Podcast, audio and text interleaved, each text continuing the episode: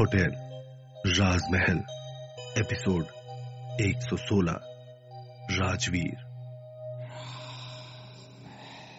विशाल और दिव्या बहुत खुश हैं कि उन्हें मल्लिका से छुट्टी मिल गई है और वो दोनों मिलकर गोवा जा रहे हैं।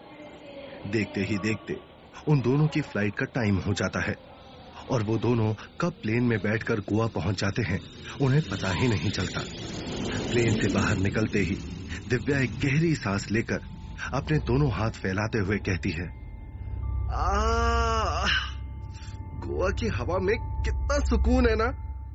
कितनी फ्रेश हवा है। मुझे तो एयरपोर्ट पर ही इतना अच्छा लग रहा है. हाँ तो तुम एक काम करो, तुम यहाँ एयरपोर्ट पर ही रुक जाओ। मैं रिजॉर्ट में जाकर आराम कर लेता हूँ, ठीक है? विशाल ने हँसते हुए कहा मैं इतने दिनों बाद उस मनहूस होटल राजमहल से बाहर निकलकर इस हवा को एंजॉय कर रही थी। और कुछ नहीं। हम्म, आए बड़े उसके बाद वो दोनों अपने रिजॉर्ट के लिए निकल गए। पूरे रास्ते वो दोनों गोवा शहर की खूबसूरती देखते हुए आ रहे हैं। इन दोनों की खुशी और एक्साइटमेंट सातवें आसमान पर पहुँच चुकी है। होटल राजमहल में रहते रहते वो भूल चुके थे कि उससे बाहर भी एक दुनिया है। मगर अब उन्हें ऐसा लग रहा है कि वो दोनों सच में एक ज़िंदगी जी रहे हैं। रिजॉर्ट में पहुँचते ही, वहाँ के मैनेजर ने उनके पास आकर कहा, good morning sir, good morning ma'am. मैं उम्मीद करता हूँ कि आप दोनों की जर्नी अच्छी रही होगी।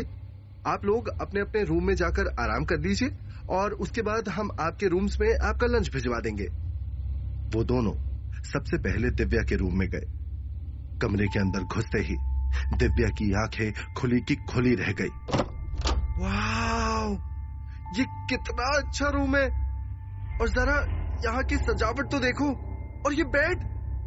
वो तुरंत बेड पर जाकर खड़ी हो गई और ज़ोर ज़ोर से उछलने लगी। उसका यह बचपना देखकर विशाल हंसने लगा और उसने दिव्या से कहा, अरे अरे, बस करो। क्या तुम ये बेड तोड़कर यहाँ से जाओगी? अभी तो हमें यहाँ आए हुए एक घंटा भी नहीं हुआ है। मैं आज बहुत खुश हूँ विशाल। तुम ये बताओ, हम बीच पर कब चलेंगे? मुझे समुन्द्र की लहरों में तैरना है और आराम से सूरज की रोशनी के नीचे सुकून के साथ बैठना है। होटल राजमहल में रहते रहते ऐसा लगता है जैसे मैंने कितने सालों से सूरज देखा ही ना हो। हाँ हाँ बाबा हाँ। तुम फ्रेश हो जाओ और कपड़े चेंज कर लो। उसके बाद हम दोनों बीच पर चलते हैं। इस रिजॉर्ट की एक प्राइवेट बीच भी है। आज हम दोनों वहाँ चलते हैं। मैं मैनेजर को बोलकर लंच वहीं पर अरेंज करवा देता हूँ। ये कहकर विशाल फ्रेश होने के लिए अपने कमरे में चला गया। थोड़ी देर के बाद जब दिव्या और विशाल दोनों अपने कमरे से बाहर निकले तो विशाल दिव्या को देखता ही रह गया। दिव्या ने पिंक कलर का एक बहुत सेक्सी स्विम सूट पहना हुआ है और उसके ऊपर उसने एक ओवरऑल शर्ट डाली हुई है।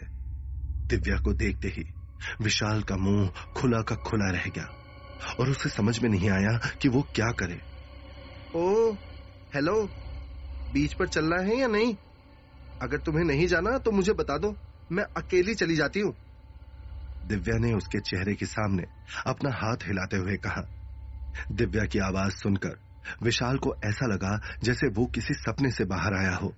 और उसने कहा अब हाँ हाँ हाँ हाँ चलो चलो आ, मैं भी चल रहा हूँ। वो दोनों एक दूसरे का हाथ पकड़े हँसते मुस्कुराते रिजॉर्ट की प्राइवेट बीच पर चले गए। वो दोनों देर तक समुन्दर की लहरों में एक दूसरे के साथ खेलते रहे और एंजॉय करते रहे। कुछ देर के बाद वो दोनों आकर अपने टेबल पर बैठ गए और तभी एक वेटर वहाँ पर आ गया। सर, क्या आप अपना लंच करना चाहेंगे? उस वेटर की बात का जवाब देने के लिए विशाल ने जैसे ही अपना चेहरा घुमाया तो वो वेटर उसे देखता ही रह गया। ये तो वही है। उसने धीरे से खुद से ही बड़बड़ाते हुए कहा, विशाल को उसकी बात समझ में नहीं आई और वो बेहद हैरान हो गया। क्या हुआ? तुम मुझे इस तरह से क्यों देख रहे हो? विशाल उस वेटर को इस तरह से खुद को घूरते हुए देखकर थोड़ा सा हैरान हो गया और उसने पूछा, अब सर, आपकी शक्ल कुछ जानी पहचानी सी लग रही है। उस वेटर ने ध्यान से विशाल को देखते हुए कहा अच्छा तो क्या तुम कभी जयपुर आए हो? मैं तो वहीं रहता हूँ। विशाल ने उससे कहा, जयपुर? जी नहीं सर, मैं तो कभी पुणे से आगे भी नहीं गया। जयपुर तो बहुत दूर की बात है। वेटर ने थोड़ा हँसते हुए कहा तो हो सकता है कि मेरी शक्ल किसी से मिलती हो? विशाल ने हँसते हुए जवाब दिया अब, जी सर, हो सकता है कि मुझे गलत फहमी हुई हो। मैं अभी आपका लंच लगवा देता हूँ। इतना कहकर, वो वेटर वहाँ से चला गया। दिव्या और विशाल ने एक शेड के नीचे बैठकर आराम से अपना लंच किया। उन दोनों को याद ही नहीं है कि कब उन्होंने बिना किसी टेंशन के इतने सुकून के साथ अपना खाना खाया हो। वो दोनों आपस में हँसते, मुस्कुराते हुए बातें कर रहे हैं और बीच की लहरों को देख रहे हैं। विशाल, चलो खूबसूरत सनसेट देखने चलते हैं। मैंने कभी इतने अच्छे व्यू से सनसेट नहीं देखा है। दिव्या ने आसमान की तरफ़ देखते हुए कहा, ठीक है, चलो, चलते हैं। वो दोनों आगे जाकर रेत पर बैठ जाते हैं और आराम से सनसेट देखने लगते हैं। कुछ देर के बाद दिव्या अपना सर विशाल के कंधे पर टिका देती है और सुकून से अपनी आँखें बंद कर लेती है। वो विशाल के हाथ को पकड़ लेती है और उसकी उंगलियों के साथ खेलने लगती है। वो जानती है कि उसे पूरी दुनिया में इससे ज़्यादा अच्छा और कहीं महसूस नहीं हो सकता। विशाल को भी दिव्या का अपनापन बहुत अच्छा लग रहा होता है। कुछ देर के बाद विशाल कहता है, और यही वो लड़की है जो मुझसे कह रही थी कि मैं इसके लिए अलग से रूम बुक करूँ, जो मुझे धमकी दे रही थी कि अगर मैं उसके नज़दीक भी आया तो वो मेरी जान ले लेगी। और ये देखो ये मुझसे कैसे चिपक रही है? विशाल की बात सुनकर दिव्या ने तुरंत अपनी आँखें खोल ली। उसने तुरंत अपना सर विशाल के कंधे से हटा दिया और उसके हाथ को अपने हाथ से दूर कर दिया। हाँ तो मैं अभी वही बोल रही हूँ। वो तो हम लोग यहाँ पर बैठे हुए हैं और इतना अच्छा माहौल है, इसलिए मैंने तुम्हारा हाथ पकड़ लिया। तुम इसे किसी गलत तरीके से लेने की गलती भी मत करना। दिव्या ने गुस्सा होते हुए कहा, उसकी ये हालत देखकर विशाल के मन में एक तरकीब आई और उसने सोचा कि उसे कुछ देर इसी तरह से दिव्या को परेशान करना चाहिए। उसने एक गहरी सांस ली और एकदम सीरियस फेस बनाते हुए कहा, हमें इतना वक्त हो गया है होटल राजमहल में रहते रहते। हम दोनों हर दिन अपनी जान को खतरे में डालकर अपनी नौकरी करते रहते हैं। मैं इस ज़िंदगी से थक चुका हूँ। अब मैं चाहता हूँ कि मेरी ज़िंदगी में थोड़ा सुकून हो, थोड़ा प्यार हो। विशाल की बात सुनकर दिव्या के चेहरे पर एक धीमी सी मुस्कान आ जाती है। वो शर्मा कर अपनी नज़रें नीचे झुका लेती है और विशाल की पूरी बात सुनने का इंतज़ार करने लगती है। मैं अब चाहता हूँ कि किसी लड़की के साथ अपनी ज़िंदगी बिताऊं और हमेशा हमेशा उसे खुश रखूँ। कोई ऐसी लड़की जो मुझे समझ सके। मेरे काम को समझ सके और मेरा साथ दे सके। दिव्या के चेहरे की मुस्कान और भी ज़्यादा गहरी होती जा रही है। मगर तभी अचानक से विशाल ने कहा, आखिर ऐसी लड़की मिलेगी कहा? मुझे तो लगता है भगवान ने इतनी अच्छी लड़की शायद बनाई ही नहीं है। ये सुनते ही दिव्या के चेहरे की मुस्कान पल भर में गायब हो गई और उसने नाराज़ होते हुए विशाल से कहा हाँ हाँ तो ठीक है, ढूंढो। तुम्हें जैसी लड़की चाहिए। तुम्हारे पास लड़कियों की कमी थोड़ी है। और कहा गई वो? आ, क्या क्या क्या नाम था उसका? हाँ वो निकिता। जाओ उसके पास जाओ ना। इतना कहकर दिव्या विशाल से थोड़ा दूर होकर बैठ गई। उसे देखकर विशाल को हँसी आ रही है। मगर उसने अपने ऊपर काबू करते हुए कहा हाँ तो निकिता अच्छी लड़की है। मगर तुम्हें उससे जलन क्यों हो रही है? मुझे किसी से कोई फ़र्क नहीं पड़ता। मैं चाहूँ तो अभी के अभी मेरे पीछे लड़कों की लाइन लग जाएगी। मैं यंग हूँ, सुंदर हूँ, मेरे पास किसी चीज़ की कोई कमी नहीं है। दिव्या ने गुस्से में जवाब दिया। हाँ हाँ तो तुम्हें करना भी यही चाहिए। अच्छी लड़कियाँ यही सब तो करती है। तुम काफ़ी अच्छा इंप्रेशन दे रही हो मुझे। वेरी गुड विशाल ने थोड़ा चिढ़ते हुए कहा ओ हेलो खबरदार जो मेरे बारे में कुछ भी कहा तो मेरे कैरेक्टर पर सवाल उठाने की कोई ज़रूरत नहीं है। दिव्या ने गुस्से में कहा हाँ हाँ मैंने कब तुम्हारे कैरेक्टर पर सवाल उठाया है? मैं तो बस ये कह रहा हूँ कि तुम्हारी ये जो ख्वाहिश है, ये कुछ ज़्यादा ही बड़ी नहीं हो गई। मुझे तो लगता है कि तुम्हारे पीछे पीछे लाइन लगना तो दूर, कोई एक लड़का भी खड़ा नहीं होगा। क्या कहा तुमने? जाओ, मुझे तुमसे कोई बात नहीं करनी। इतना कहकर दिव्या वहाँ से उठकर जाने लगी। और विशाल ज़ोर ज़ोर से हंसने लगा। अरे अरे दिव्या, अरे मेरी बात तो सुनो। विशाल भी हँसते हुए उसके पीछे पीछे रिजॉर्ट के अंदर जाने लगा। मगर तभी अचानक वो एक लड़की से टकरा जाता है। विशाल ने देखा कि उस लड़की ने एक शॉर्ट ड्रेस पहनी हुई है और हैवी मेकअप किया हुआ है।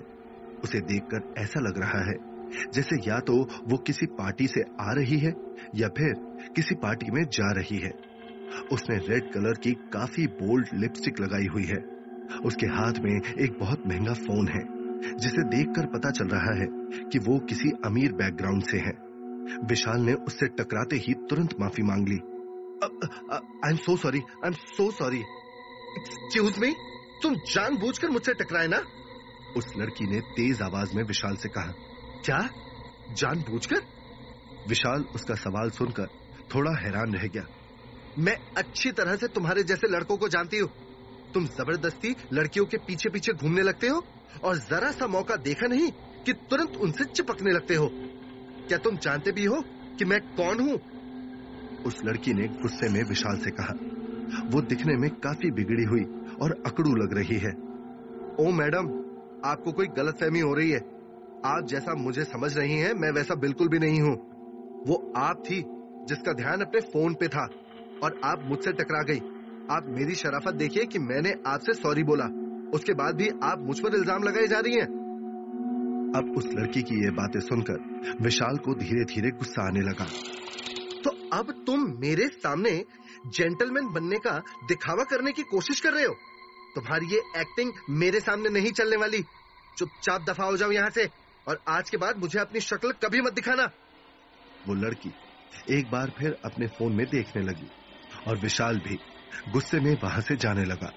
मगर तभी अचानक से उसने ध्यान से विशाल का चेहरा देखा और चलते चलते अपनी जगह पर रुक गई। उसे इस तरह से देखकर विशाल भी हैरान हो गया। अब तुम मुझे इस तरह से क्यों देख रही हो?